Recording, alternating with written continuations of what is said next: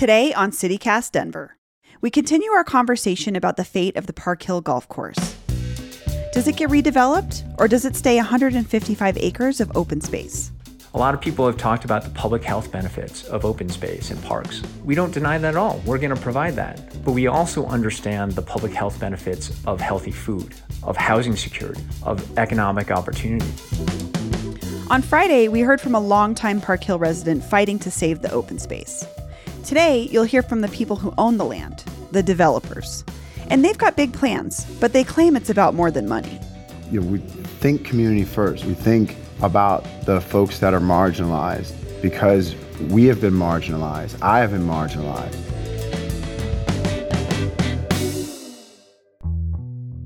Today is Monday, May 17th, 2021. I'm Bree Davies, and this is CityCast Denver.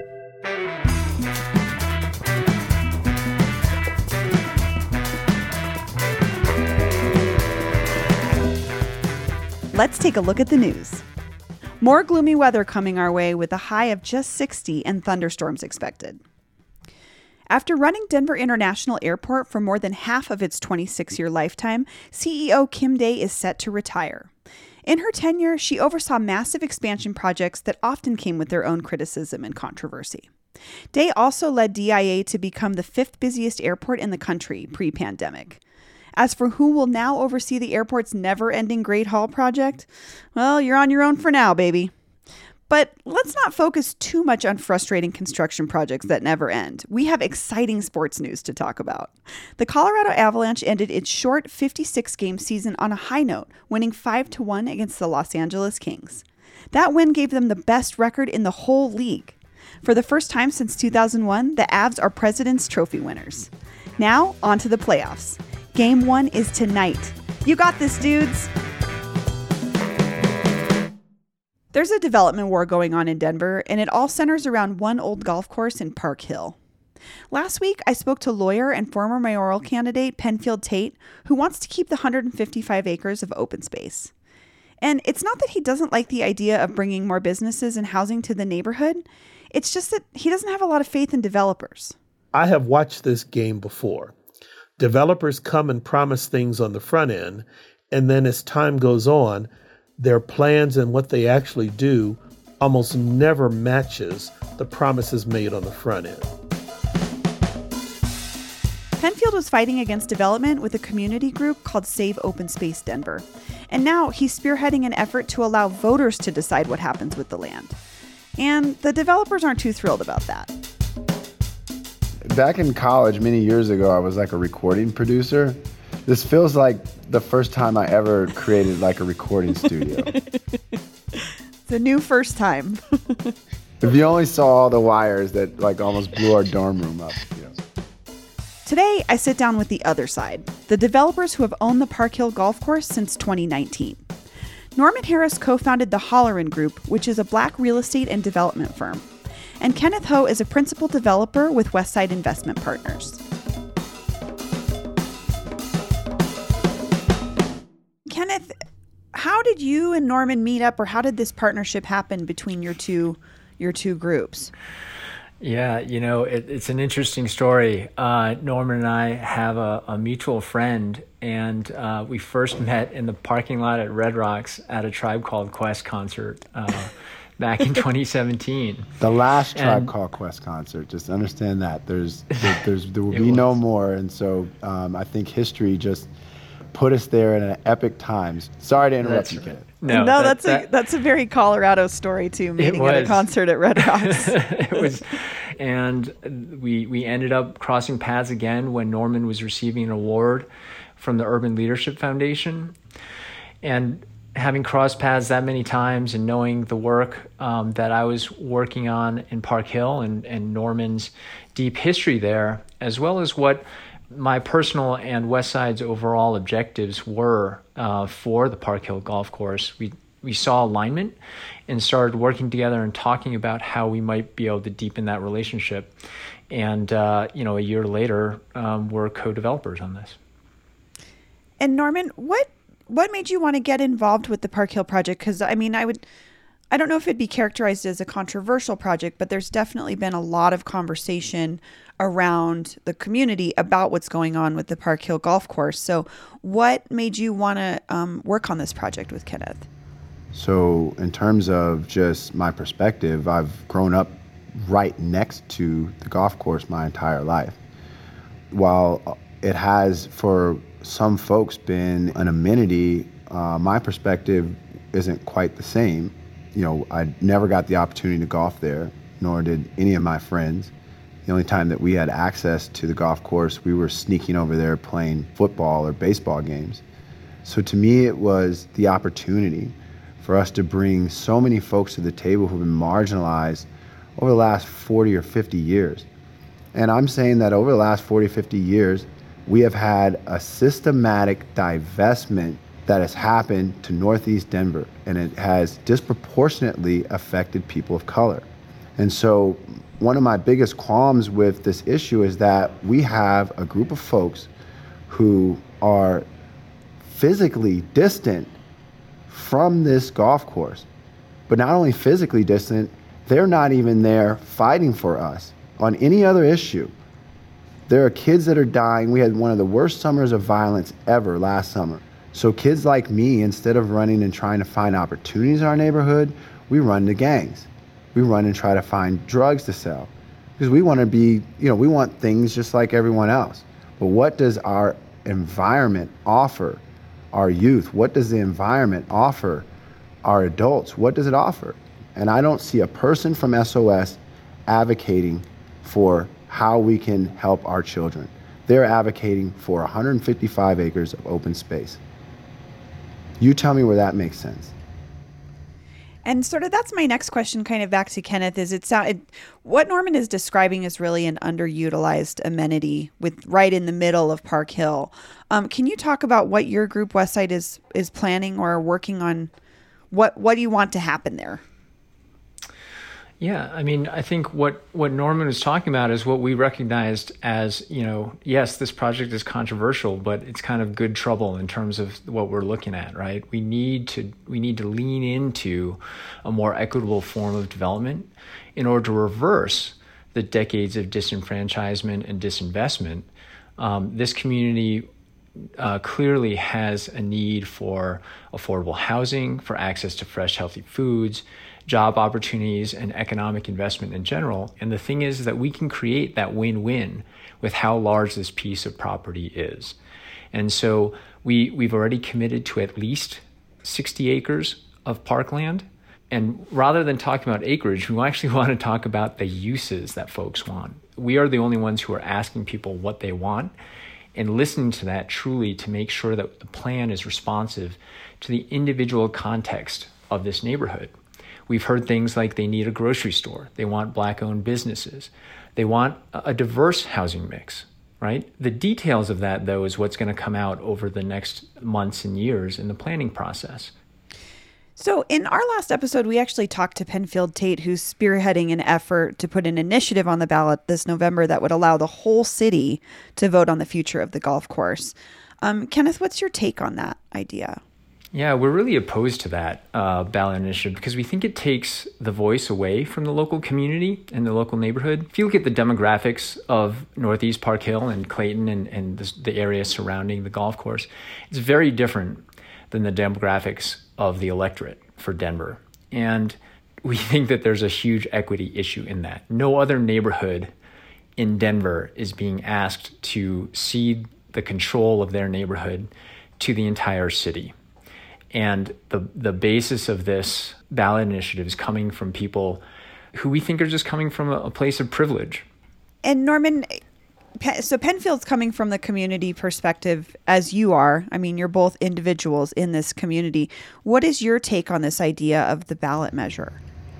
You know, I echo Kenneth's thoughts that if this were an issue that, you know, were affecting, say, Cherry Creek or Pearl Street, that there would be an uproar in surrounding communities if um, folks in Northeast Park Hill had any type of say in that matter. But I question Penfield's understanding of what the true needs are of folks in Northeast Park Hill. He's uh, who I you know hold in high regards for his accomplishments, but doesn't mean that he understands the plight of folks who grew up in the summer of violence.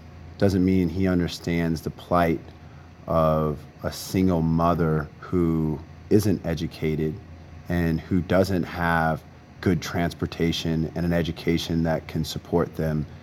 What I bring and what Holleran brings to the table is that perspective. Those are the folks that those are who that's who we are. You know, there's no separation. Sure, sure. Kenneth, why is it important for Park Hill? And I, I, mean, really, for the whole city, when we're looking at our city's growth, to develop a golf course into something other than an open space?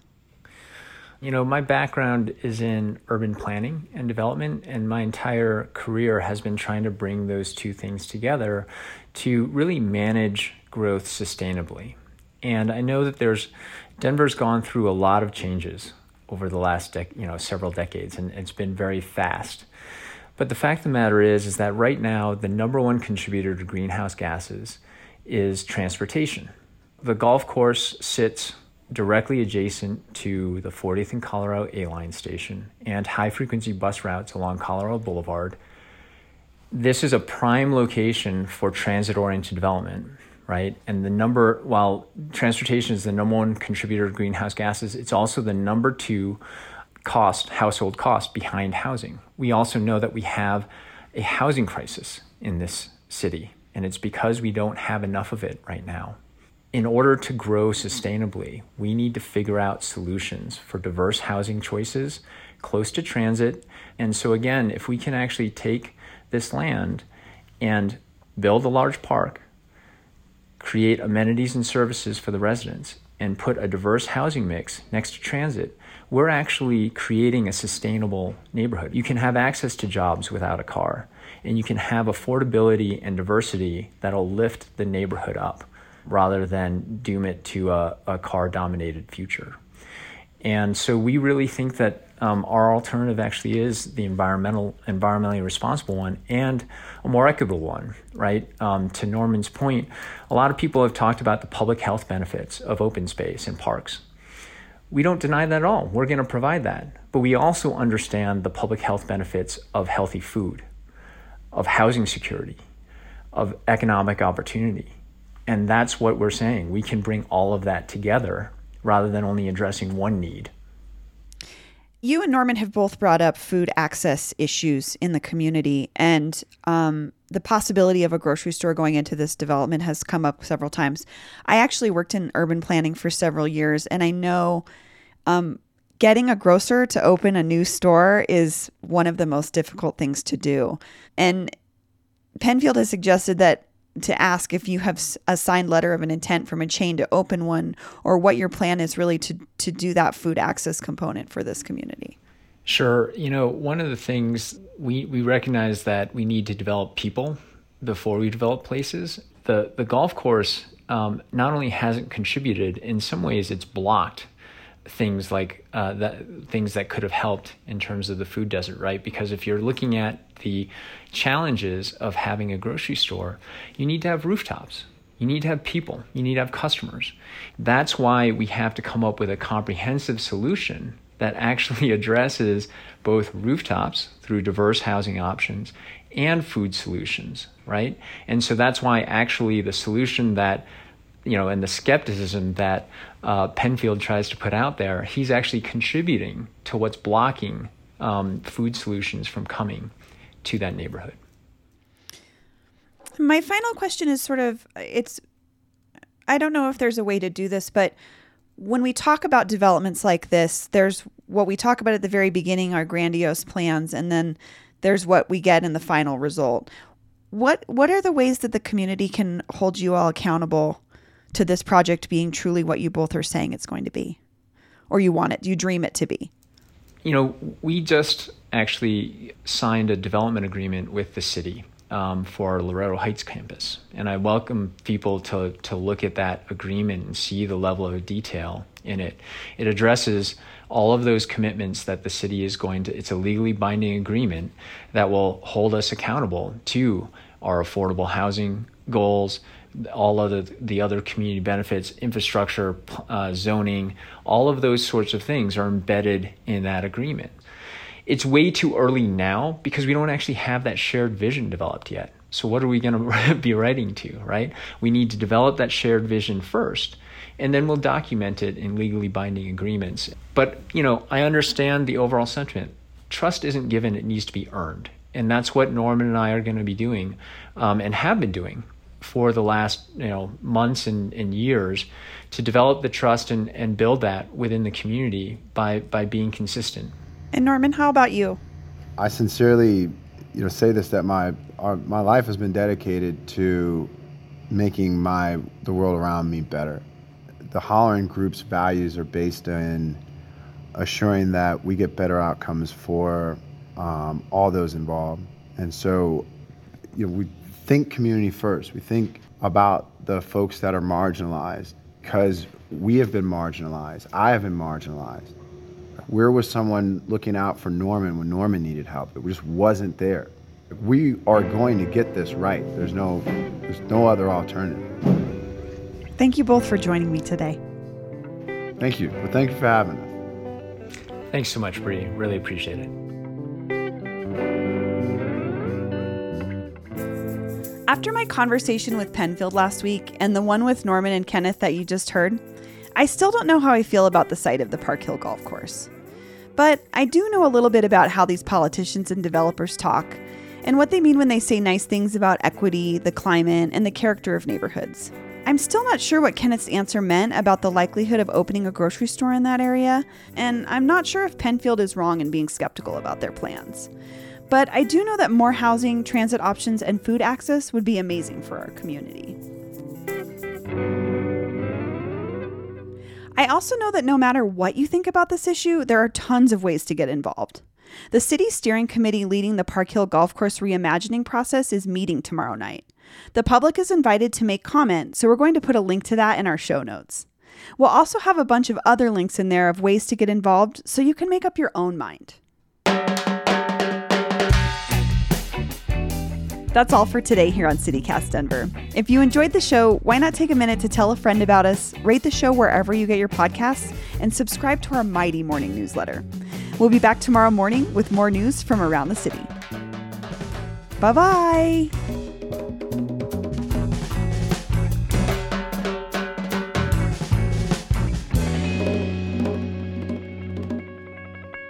Is there a better word than dreary?